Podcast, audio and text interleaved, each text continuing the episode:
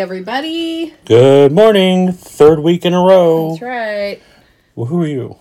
Who am I? I am Sadie K. Frazier of the Daily Escape podcast, I am Stephen St. Clair of the Crafted Quill podcast. and we are actually doing our Sunday episode of Have Coffee Will Travel. That's right. So this morning, um, we um, made a little something for breakfast, and we, There's no other words to say but oh my gird. we uh, found it on an older episode of Rachael Ray. What was the Justin Sutherland, I think was his Yeah, name. he was. So it was an older episode, but he was making.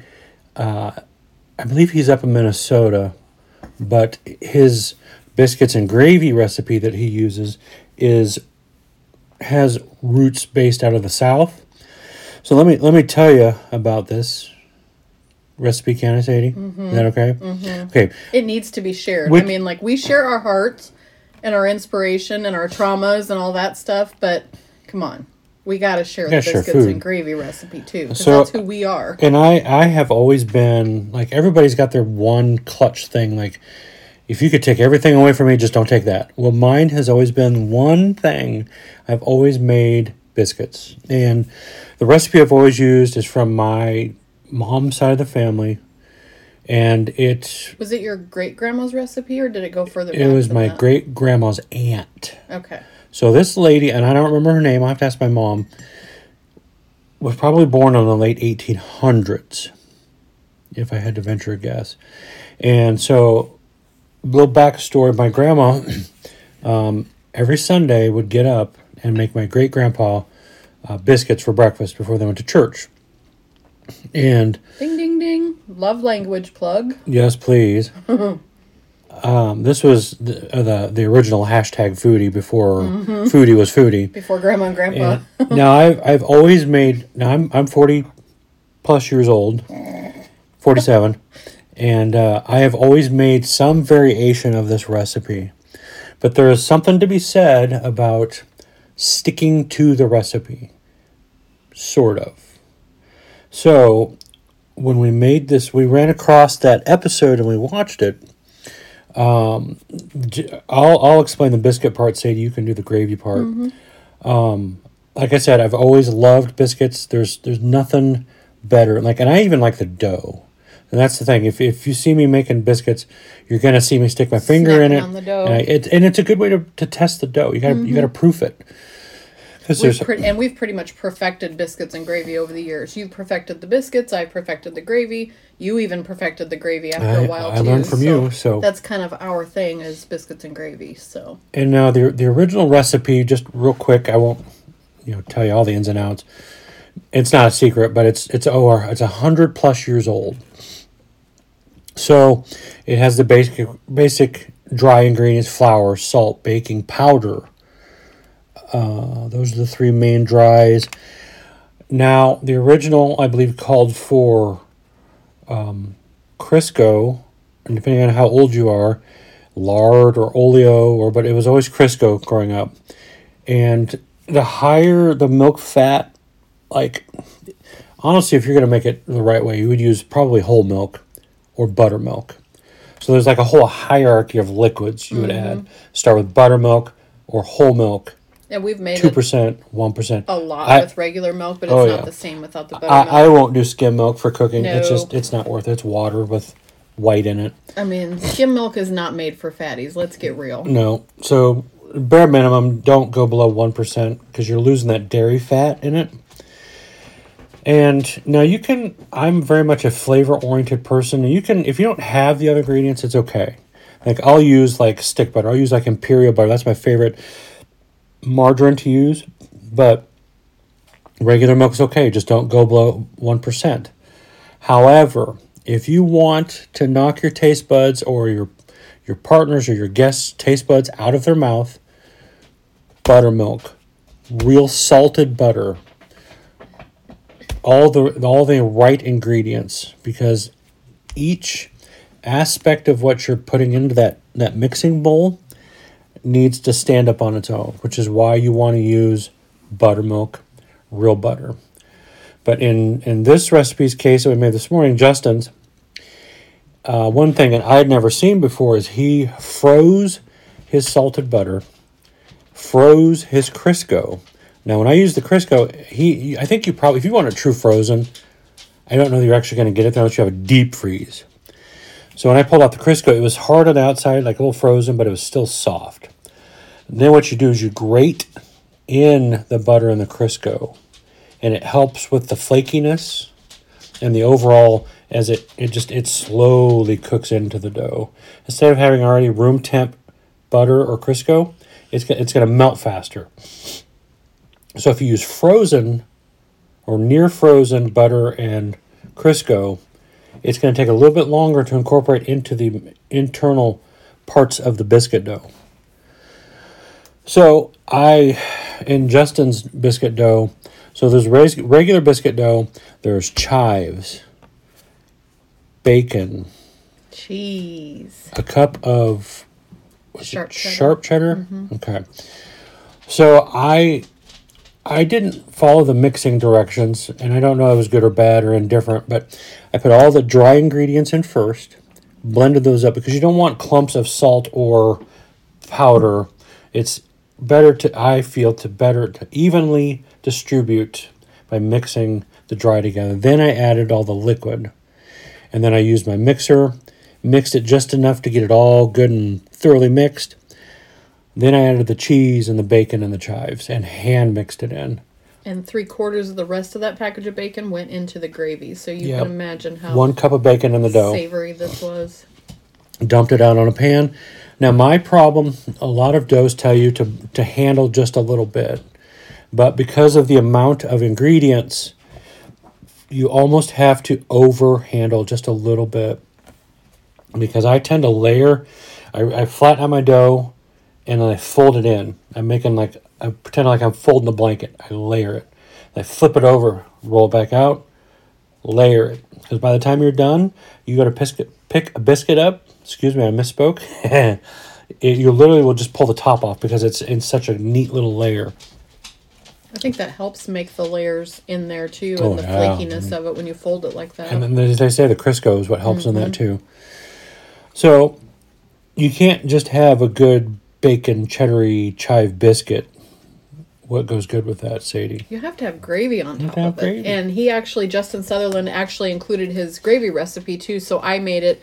I make it a little bit different usually. I've made it with ground beef. We've always had hamburger gravy growing up. Boring, plain, uh, still good, but It's okay in a pinch. plain.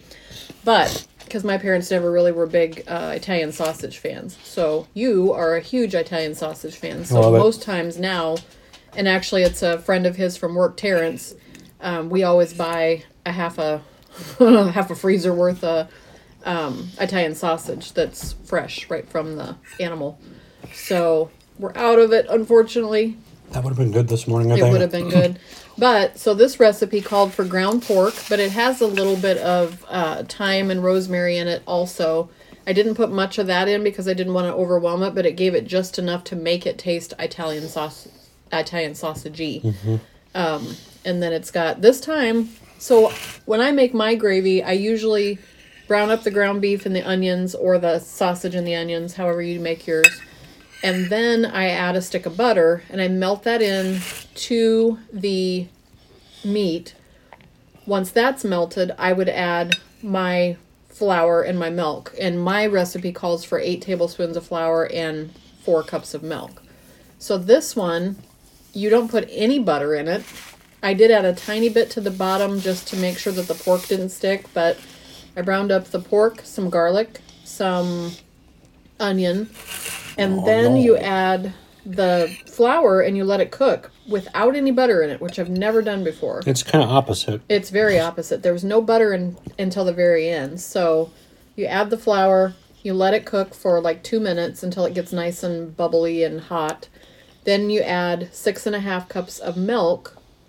And I actually doubled the milk because we ended up making double the gravy.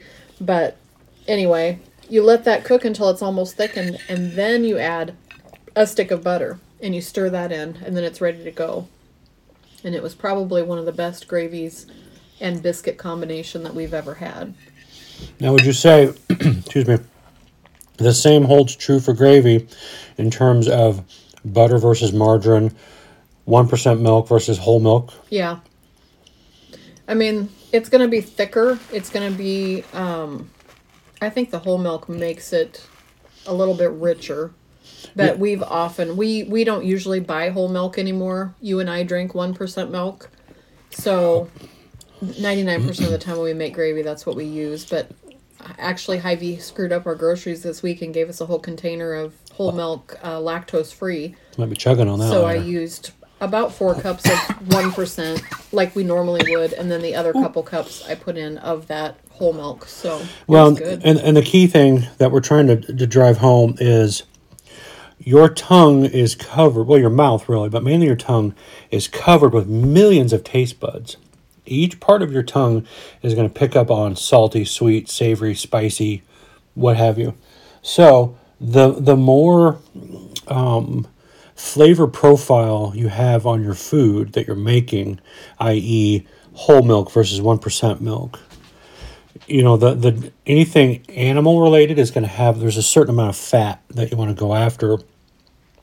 Like if i cook if i cook out with ribeye i don't want a heavy fat laden piece of meat. I, ribeye has you want to look at the marbling and it's you know that's why it's my favorite steak because i mean yeah you can always cut off the excess excess fat but sometimes it's also okay also okay to leave it a little bit. So when Sadie was making the gravy, you use the whole the wholest part of the ingredient possible, the real butters. Did you end up adding a little buttermilk to it? Yeah, you had about a tablespoon left of yours that you'd added to your biscuits, so I just dumped it in. Also, not enough to Yeah, probably not notice, necessary, but it just adds flavor. There, there's a point when you're just like literally like, okay, how much flavor can we pack into this? well, apparently a little bit more than that because his recipe also topped it with a fried egg. So we decided Mm-hmm. to try that too, and that was awesome. On top of it, let that runny, gooey, sunny side up egg just Mm-hmm. run all over those biscuits. It was so good. And I told Sadie afterwards, I said, well, Guy Fieri would have stopped at the egg. Yep. Like, I'll eat the biscuits and gravy, but leave off, leave off the egg. Yep. So, you're asking me, why are we talking so much about food? So, sorry, I actually had a bite in my mouth. I mean, we're, we're talking about biscuits and gravy. We might as well podcast with it.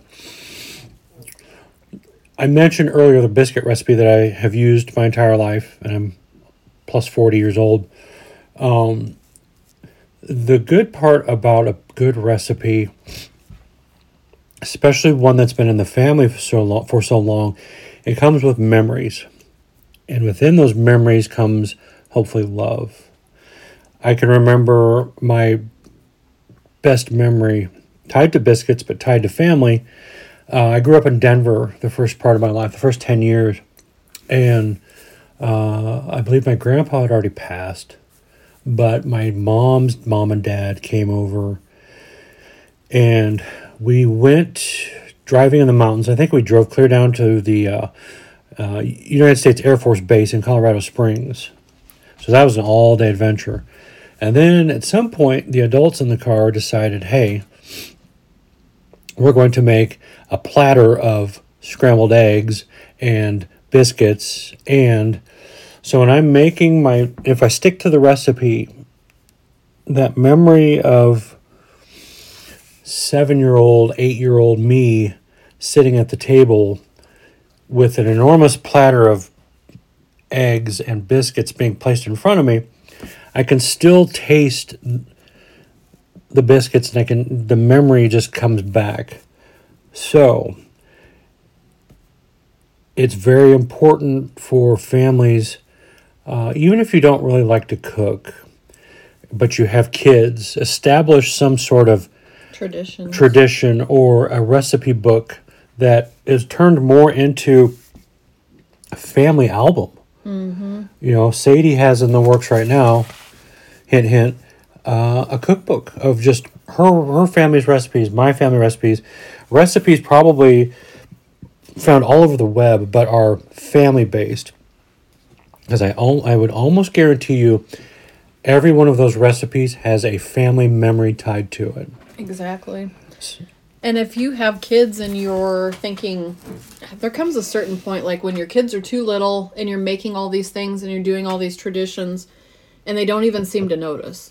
They don't really seem to pay attention to what you're doing. They're just eating food because it tastes good, and they're not really associating that with that being nostalgic for you either. And then maybe your kids are teenagers after that, and they definitely don't want to sit down with you anymore and eat those same meals, or they ask for them once in a while on special occasions, but they could care less what the history is behind that th- that stuff. We're finding now our adult children are reminiscing and wanting to recreate some of these recipes, and their memories are now flooding back, which I think is cool. And two out of our five kids have kids, yep. and our our oldest daughter has a daughter, and soon to have another daughter. That th- their first their first daughter um, eats everything under the sun, and it's like you you are inadvertently creating memories with that child. So when our grandchild is an adult, they'll say, "Hey, mom, what was that thing you used to make for me when I was little?" Or, you know, "Hey, mamo, papa, can you make your biscuits and gravy?" They may not realize why they like it until they realize at some point, oh, there was a memory with that. Mm-hmm. Because my all my grandparents are dead, so when I make that biscuit recipe, I also do it to honor them. And I'm gonna cry. so it's I think we've we've both been. That's probably why we're bringing this up now too. We've both been feeling very nostalgic lately. Very life is too short. Where did the time go with our grandparents, with our parents? Um, it's just we are the older generation now, and we're we've got aging parents, and even our kids are having medical issues that you wouldn't think at twenty and thirty years old too. So So when we were standing in the kitchen, I suggested to Sadie, of course, it's always like, oh, like not just a light bulb, but like a strobe light goes up. we should do a podcast on blah, blah, blah. And then I was like, I mentioned um, I had my knife in my hand cutting Yeah. up the bacon at the time. you so- have an old knife. It's not sharp. It's just, and that's the, the significance of that knife is not the fact that it's this, but it's because it's your grandma's knife. Yeah, And- it's not even my mom's, it's my grandma's. And my grandma was born in 1906, if that tells you anything. And she's probably had it since she was first married. I don't know. But I will not get rid of that knife, and I use it for almost everything. You won't even let me sharpen it. It's dull as crap. I'm afraid it's going to break. So what are um, my mom used to use for cutting biscuit dough? A tomato paste can that. that I never understood why why that. So I don't have an official biscuit cutter. I wish I did, but I mean, I can give you a tomato paste can they're too you want, honey. See, and I like when I, I make biscuits, they're probably palm of your hand size. Yeah. A little, probably a little bigger than they should be, but you know, your doctor won't thank me at all for that. True. But when you want, you don't want a little biscuit for biscuits and gravy. You want to cut them in half or crumble them, but you want to open them up so that you have a surface area required to hold the amount of gravy that you want. And if you're using like a small biscuit, it's just there's nothing there. Yeah. However, the biscuit is going to be good That's true. no matter what size. So, what's another object from your childhood that is a family? Mm, just as far as like things to cook out of, um, like the Revereware pans that used to have the copper bottoms on them. For a while growing up, I've since changed that, and I don't even know when that happened. I guess over quarantine, I finally got myself some new pans, but I would literally go to Goodwill and buy someone else's pans because I had to have those pans from my childhood. They There's- never stuck. They never. I No. just. I remember my grandma standing over that that same skillet with the two black handles and the copper bottom on it. Certain there's something to be said about things that stand the test of time, and um, my mom would use Corningware casserole dishes. Yeah, dishes. we always had Corningware.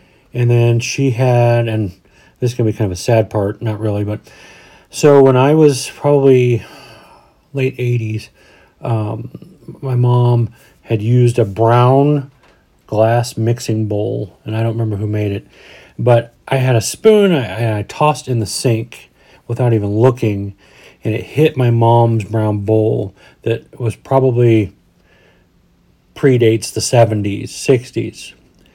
And I broke it. And my mom heard it and she turned around. She was in the dining room. Turned around and I'm like, I panicked. I looked at the bowl, I looked at my mom, and end of story. I had broken a family heirloom. Now, in the grand scheme of things, was it really a true family family heirloom? Not really, but it was something. It was the memory. yeah, it was my she mom. could go out and replace the bowl, but My mom, that was the bowl she made chocolate frosting in. know, So no more frosting for me. you know, one of the things, uh, grilled cheese. This is just a random thought off the top of my head, but I have a strong connection to grilled cheese sandwiches, and your mom has a lot to do with that. Standing in her kitchen across the street from us in Independence when we both lived there. I, I don't even know if it, I don't even think it was Velveeta at the time. I think it was like co-op cheese. Yeah. But she'd get out this cheese. big block of cheese, and it was the way she sliced it and showed. I, she made the best grilled cheese sandwiches, but I think it was more the conversations we had. She was like my second mom growing up, and she would just talk to me, and like she was one of the first people that I felt like she actually was there to listen to me. But she would make grilled cheese sandwiches, and then my grandma Nita made grilled cheese sandwiches in her oven somehow, and it's the I can still smell how the cheese melted. We call them fags. It's the the extra pieces of the cheese that get crispy. all crunchy and crispy. But Yeah, that I is a can't term. to this day. I mean, it's so simple to make a grilled cheese sandwich in the oven or in a pan, and I still cannot make it like my grandma did. I don't even know what she did.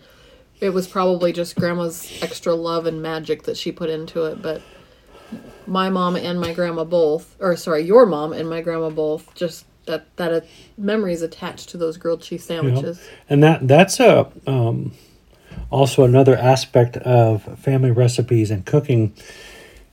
That's an ancient thing. Also, the women of the village would cook, talking, sharing stories about everything. Men would be around the fire, talking, and it, it was very role oriented in the in the, the tribe or the clan or.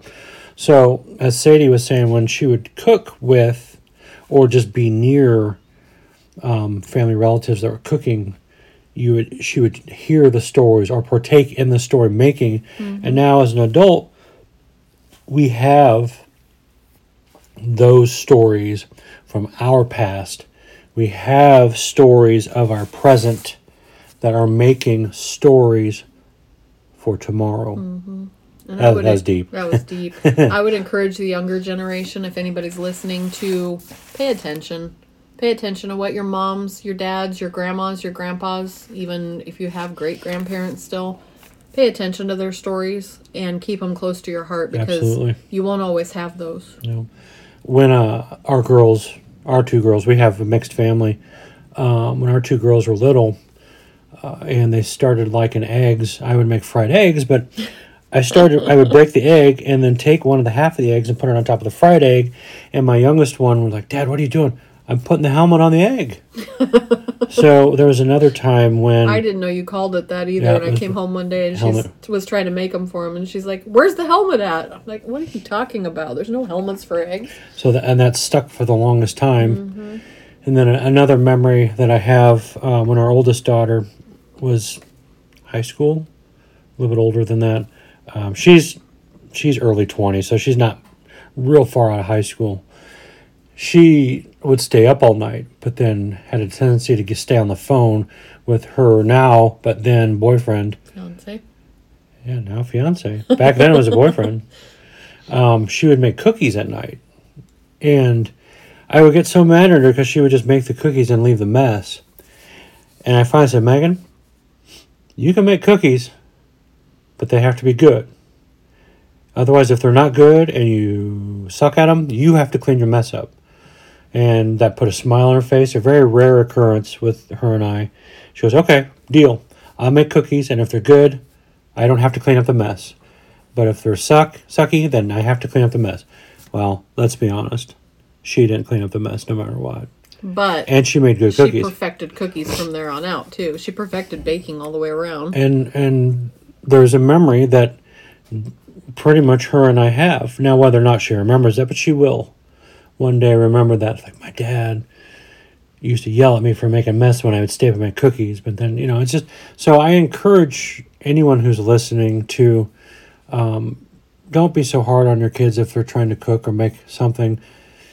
Obviously, teach them safety awareness and, but help them develop a good flavor profile. Help them know the way around the kitchen.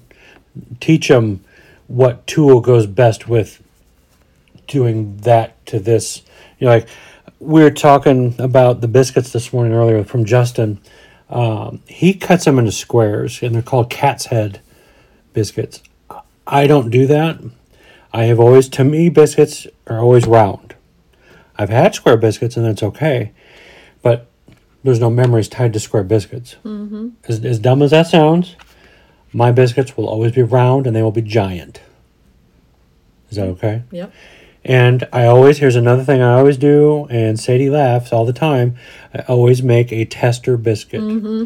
It's a little bit small, a little bit more off. It's not really cut, it's just a blob of dough at the end. And I have it kind of sitting there. It's like the, the unruly child, that, you know, that didn't want to comb its hair. So the biscuit's done. I've made biscuits for probably 40 year plus years now. Always have a tester biscuit.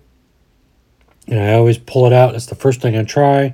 I try it with butter and then maybe a little honey and butter, and it's just it's just a little thing I've done ever since I was a kid. Always have a tester biscuit. Or if you have something my mom used to to tease about because she used to love chocolate, is that she would have she would make cake or brownies, and then when she'd go to cover, she goes, "Oh, I gotta straighten that edge up." That was her way of saying, "I just want one last bite." So Chris and I do that, or Sadie and I do that. Sorry, um, it was just a memory thing. Speaking of cutting off the edge of uh, brownies or cake or anything like that, we also used to mess with one of our kids who it drove her nuts. It had to be cut Oh. perfectly. Sandwiches had to be cut perfectly. At an angle. Yeah, Stephen would just get her goat every single time and cut a piece right out of the center of the brownies. Just, and she'd come out in the kitchen. What kind of psychopath does this? Your parents And who I would paying giggle. you back for being a teenager. So yeah, and I would I would be across the house and I would hear her yell, "Who the ate the middle of the brownie?" And ha ha, that's for me leaving me the mess you made last uh-huh. night. And honestly, let's be honest. Sometimes like there, you could like the edge of a brownie or a piece of cake, and that's okay too. But I like the middle. Mm-hmm. However, if you're making brownie a la mode, you mm-hmm. want the edge, the crust, because then you put ice cream and it soaks that up. All right, Yeah. perfect. So who wants brownies later? Mm-hmm. Do you have a favorite? Let's do weeknight first. Like growing up, if you think about, okay, coming home from school, right after school, mm-hmm. do you have a favorite snack or anything that would either be waiting for you mm-hmm. or that you had to tide you over to dinner? One of the weirdest things I made. Well, actually, I liked them all. Like if we, there was cookies, but sometimes I would make like burrito shells with I would melt some butter and then add cinnamon and sugar to it, mm-hmm. and then roll it.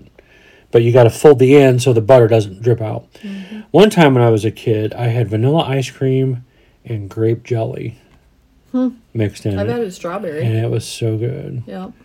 I've never had a uh, grape. there was another time when I was still living in Denver. I just I woke up wrong side of the bed, probably on the opposite end of the bed, and I cried. I drug my feet, and my mom was like, "If you go to school, I'll make you some cookies, and you come home." So I think my mom, and this might be one of those. It was so long ago. I, I could be misremembering that part. That doesn't happen very often, but.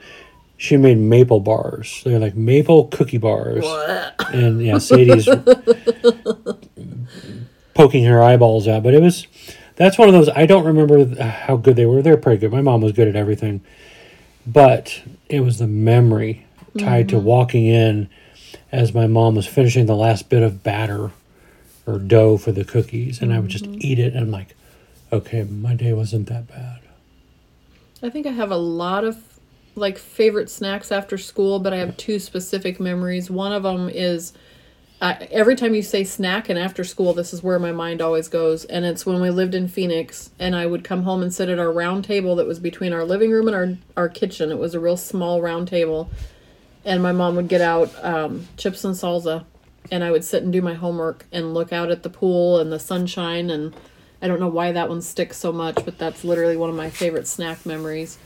And then my other favorite snack memory has to do with maybe we should have done a separate summertime one, but this has to do with my grandma Nita. A lot of my food memories come from both of my grandmas, but my grandma Nita's was always cheese. That's where I got my love of cheese from. She would buy every cheese under the sun, whether it was stinky or nasty or whatever, and as long as my grandma was eating it with me, I thought it was the best thing in the whole world. Now you have another memory tied though. What with champagne? and cocoa fudge, Vesp. Just wait. I'm not there yet.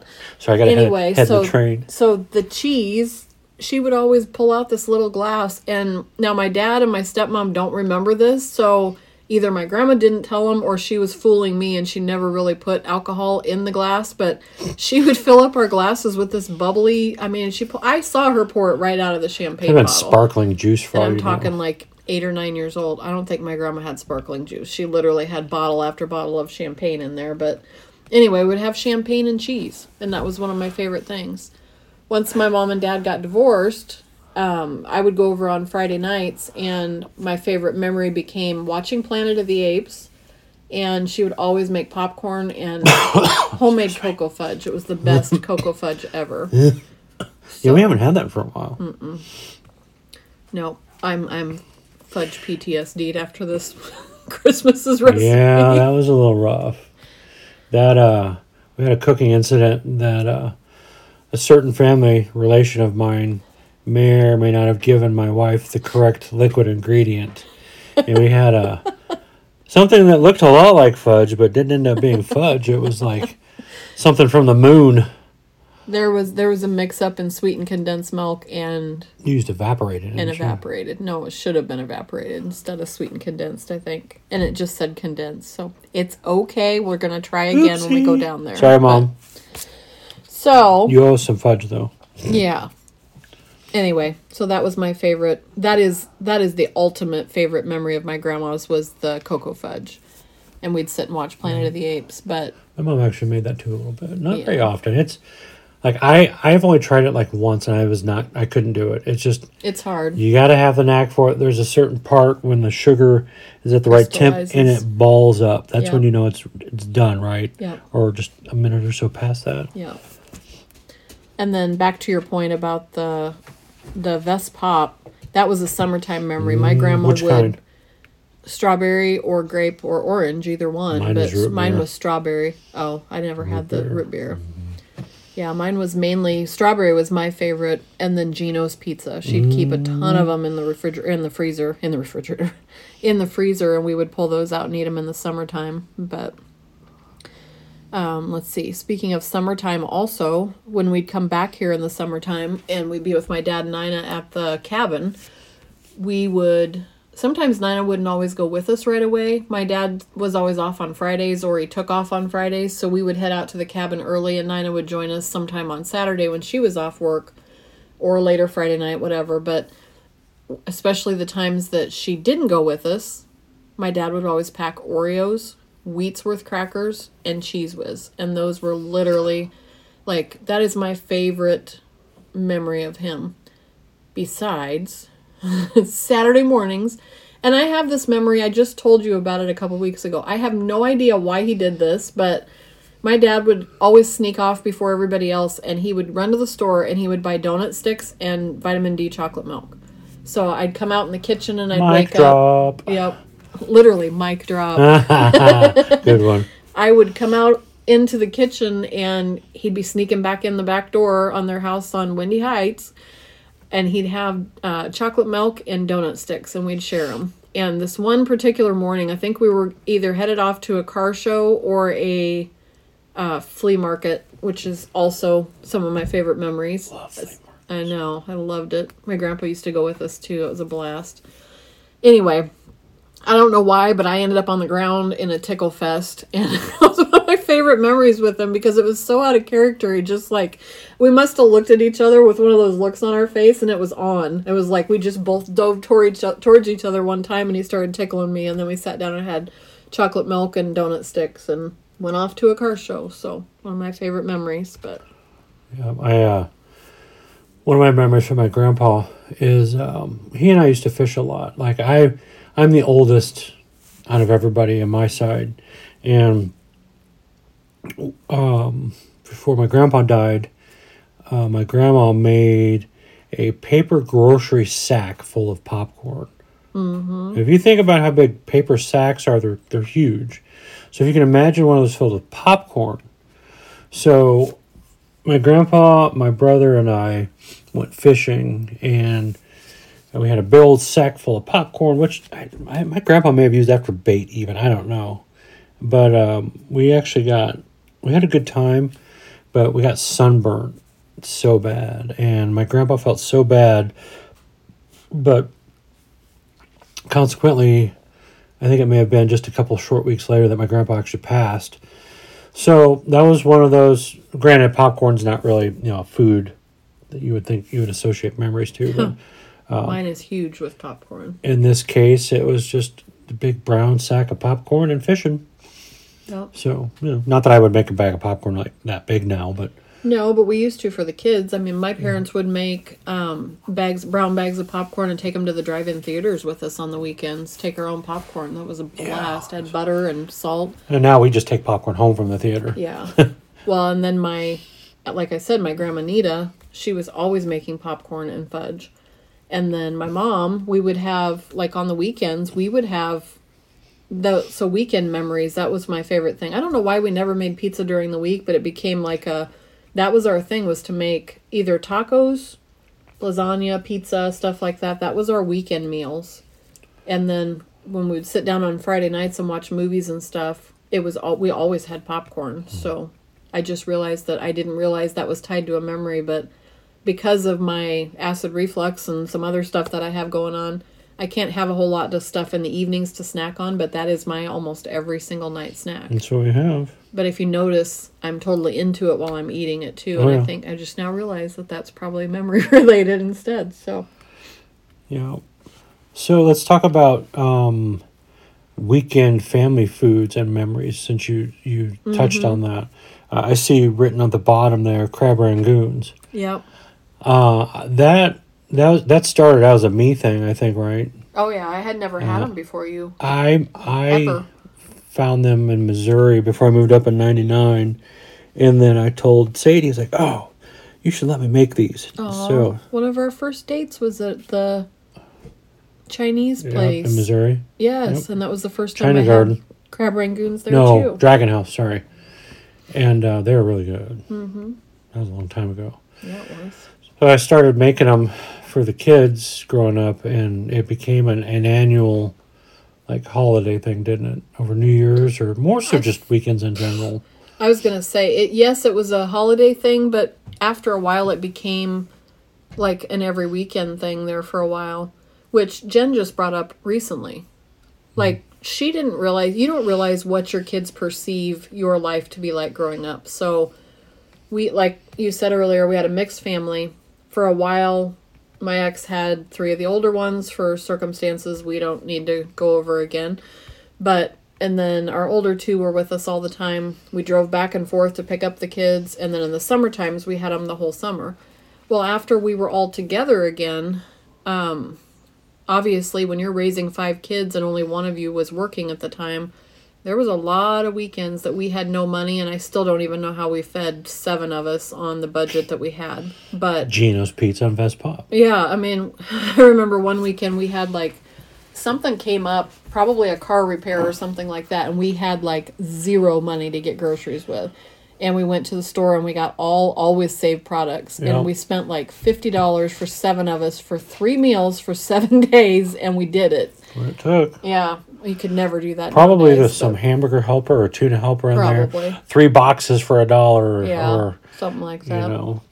Anyway, so my point to that is that Jen just brought this up with me earlier that she didn't realize like now she's a mom, she's a single mom, she's got two little boys with a lot of she's got a lot of health problems too, but she also doesn't have very much money to do those extra things, but she never felt like those weekends that everybody else was out doing things and all these families were traveling and and going to all these places and fairs and doing all the fun concerts and whatever, all these things that we didn't get to do. She didn't even know that it was because we didn't have money. She I remember that. yeah, her memory is that mom and dad spent an entire weekend with us. We would hole up in the house.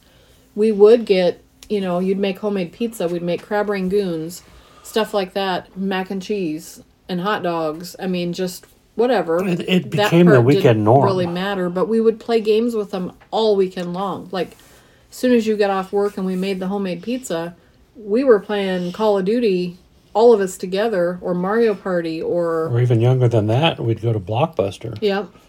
And the, yeah, that's the other thing she mentioned was Blockbuster and rent movies, but you know, we didn't have any money to take them to do all these fancy things, but that's their favorite memories because they had our time and our attention and it's now become those crab rangoons, that homemade pizza, those kind of things are attached to their best memories with us. Yep. I have another weekend uh, Saturday night memory, and this is on our house on Winwood Circle. But I love stew. I absolutely love stew, and I love cabbage. But there mm-hmm. was a way that my mom made the cabbage or the stew with the cabbage in it for some reason. I don't remember liking it when I was little, and it was that slimy cabbage pieces that were in that stew. And I was like, I loved the stew, but I would sit there and just gag down the pieces of cabbage. But what I remember is we would always, this would be Saturday nights. She would make that, probably cook it in the crock pot if, or the slow cooker, if I had to guess. And we would sit in front of the TV with one of those hair dryer things that you put over your head, the bonnet thing that you turn on and you plug it in and it makes all kinds of noise. You put that on my head and dry my hair because we had church the next day and we would sit and watch Carol Burnett show. And that's like one of my very favorite memories. I didn't care that the cabbage, I mean, I did care at the time that it was blood. Uh, now the funny part is, we eat corned beef and cabbage, and it's the same thing. yeah, Sort of. But I love it. I love cabbage now, but it's the memory that was associated with that too. So, yeah. Uh, I see Kool Aid pitcher with Tang. Yeah, does anybody else remember the old? I remember the commercials with the Kool Aid pitcher guy. yeah. But yeah, that's one of my favorite things. My mom would make Tang and put it in the Kool Aid picture pitcher, and then put it inside the refrigerator, and it was just, especially when you were sick, pulling out that Tang afterwards. finally getting to drink Tang after you'd had the stomach flu or something. Yeah, mine was a, we had a Godfather's pitcher, Pepsi pitcher. Mm-hmm. We had two of them, but not at the same time because my brother broke the first one on his leg, so they had to run. My mom ran back and bought another one. So that's that's why my brother has a big scar across his shin bone because Mm-hmm. he dropped it from the counter onto his leg and ripped him open. You want to tell your brother's pea story? Was it a pea? A bean? Pete, oh yeah, my brother did not like green beans, and so he would like pretend he was coughing in his napkin or wipe his mouth, and he would spit out a mouthful of of green beans and kind of somehow lift his plate up just enough to put them underneath his plate. Well, one day, one time, my mom was clearing the table and picked his plate up and had this. There's a circle of green beans underneath her, his plate, and that's when my mom knew she had to think about, wow, is he doing that? Well, then she remembered like, wiping his mouth, and Uh-huh. so that's that's kind of one of those like it had nothing to do with good food. It was just Yep. in my brother's case bad food. Our kids never had to worry about it because we've always had big dogs, so hands just go under the table and the dogs take what they didn't want. So Right. I, I actually meant the microwave thing Oh, story, not that one. okay. but that's so just as good. yeah, so we had a uh, we first moved to Missouri. We had a little tiny white house on the corner, and uh, my brother was sticking a microwave a, a burrito in the microwave. I don't. He was little. I think he was only like four or five, maybe. But uh, no, he had to been five because it was in like eighty five. Um, he stuck a micro a burrito in the microwave and he opened it and a bean shot out and hit him in his forehead. and I just see him like I, I was sitting perfectly where I could see him and he he screamed I got shot with a bean. And like, he had this little white scar in the middle of his forehead for the longest time where he got Poor Polly. shot by a bean. and you could hear it. that It was he must have put it on longer than he needed to, and it just superheated the the beans and the cheese mm-hmm. inside, and pop. Do you have any food memories attached to like being sick milk, afterwards? milk and toast. Yeah. Like I knew that when I, if I had the stomach flu, when I could get to the point where I could, I started craving milk, I knew I was almost there. And then I would ask my mom, I said, "Mom, I think I'm okay. Can I have a little glass of milk?" And and actually Seven Up. Also, like you wanted that mm-hmm. cold, that Seven Up tasted so good, and that chicken noodle soup, and mm-hmm. you got to that point when you could when you could stomach that stuff and keep it down. You were you're on the mend. You were almost there. Especially for me, it was milk. Oh yeah. And to this- was never milk. To this to this day, I love milk, but I don't I don't drink it near as much as I used to. And maybe we should continue to drink it, but Especially vitamin D wise. yeah, I think my favorite memory with being sick is I, I can I mean how many times in our life have we been sick? Um, my grandma again, my grandma Neva, Winwood Circle, and it was I don't know why specifically that time, but I can specifically remember laying on the couch and I think I had some kind of stomach bug because I know I was home for a few days that time, but finally getting to that point where yeah she would bring me those Zesta crackers and Seven Up. But my favorite memory associated that with that was watching game shows with her during the day because you got to stay home and she was always home. So it was her and I watching game shows, and then Young and the Restless would come on afterwards. But young and the restless. even when I had uh, meningitis and I was recovering and trying to learn my words again all over, oh, that's what I. I was so overwhelmed by everything else in my brain that I couldn't comprehend sentences and put, sh- you know, to watch shows and try to keep up with stuff like that. I would turn on the game show and I probably watched the game show like 24 hours a day for months. I had no choice but to just kind of, I don't know, it's just one of those memories. You needed to uh, just be for a while. Yep. What else do we have on our list? I don't know. I think that's about it. One of my weeknight favorite ones was like oven fried chicken and mashed potatoes Yeah. or meatloaf and Yeah, that's true. I knew, I knew if my mom was making oven fried chicken and mashed potatoes, that there probably was going to be biscuits. Mm-hmm. So there's that too. yep. It's all about the biscuits. Nina's were her. Um, she taught me how to make them. When in the summer times, they would come home and I, they would make. Uh, they'd have us start the grill ahead of time. She'd have the meat all ready to go, but I would make homemade potatoes and onions. That was my favorite thing there. And then um, her Jello. I can't even remember what's in it, but there was like fruit salad and cherry Jello. I think that was one of my brother's favorites. But again, memories associated with that. Now it's like her able skewers and stuff like that too. Food's a relevant memory maker. Yep. Let me take one last gander. Okay. Yeah, so like I said, you know, when you're younger, you don't appreciate those kind of things. I think we did. We are old souls anyway.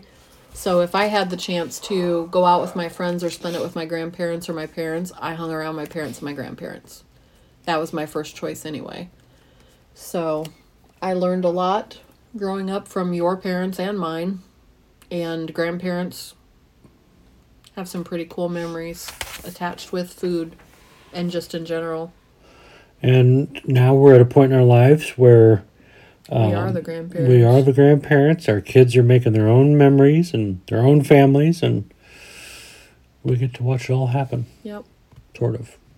We're also trying to figure out how to still keep, not act like grandparents and keep our love alive too at the Yeah. same time and not just become like stagnant parents and grandparents and stagnant couple, I guess, more than anything. That's true. That's more important. Like your parents are gone, or no, no, I didn't mean to say that. Not your parents. Your kids are gone and grown. Your grandparents, my parents are gone, except for my mom. yeah. Yep. So, Well, this has been our third in a row podcast from the Crafted Quill podcast. yeah, sitting at our kitchen table, looking out the window, sunshine. This has definitely been a, spe- a foodie special. Yeah. Thanks for the biscuits and gravy. Yep, that's right. We hope you join us again the next time we do a podcast, which, if we keep up, we're, we'll just keep cranking them on Sundays. I guess that, that might be the only way we get these done is on Sunday Yeah. after we had coffee. Yep. And we might be, you know, we'll delve out into some other subjects and stuff like that too. We might even take you with us. It, once it gets, it's supposed to be 60 degrees today, so we're going to go out here in a little bit and return our Redbox movies and get some sunshine for a while. go to our favorite coffee shop and sit in a Yep. corner somewhere definitely, we'll take you with us on the road. have coffee. We'll travel. That's right. Well, thanks for joining, Sadie. Yeah. And we're doing something different. We're actually using our Podbean app from our phones now. It's a new feature used by Podbean. So if anybody out there is curious as to how they can make a podcast, well, guess what? Podbean made it easy for you. You literally do the whole thing from your- phone. They give you intro music, outro music. You title it. There you go. I think I'm gonna come up with like a, a free little workshop thing too to show everybody because I've had a lot of people ask us, you know, how did you become authors? How did you write your stories? Um, how did you start podcasting? Why did you start doing that? Maybe we'll talk about that one day on the podcast.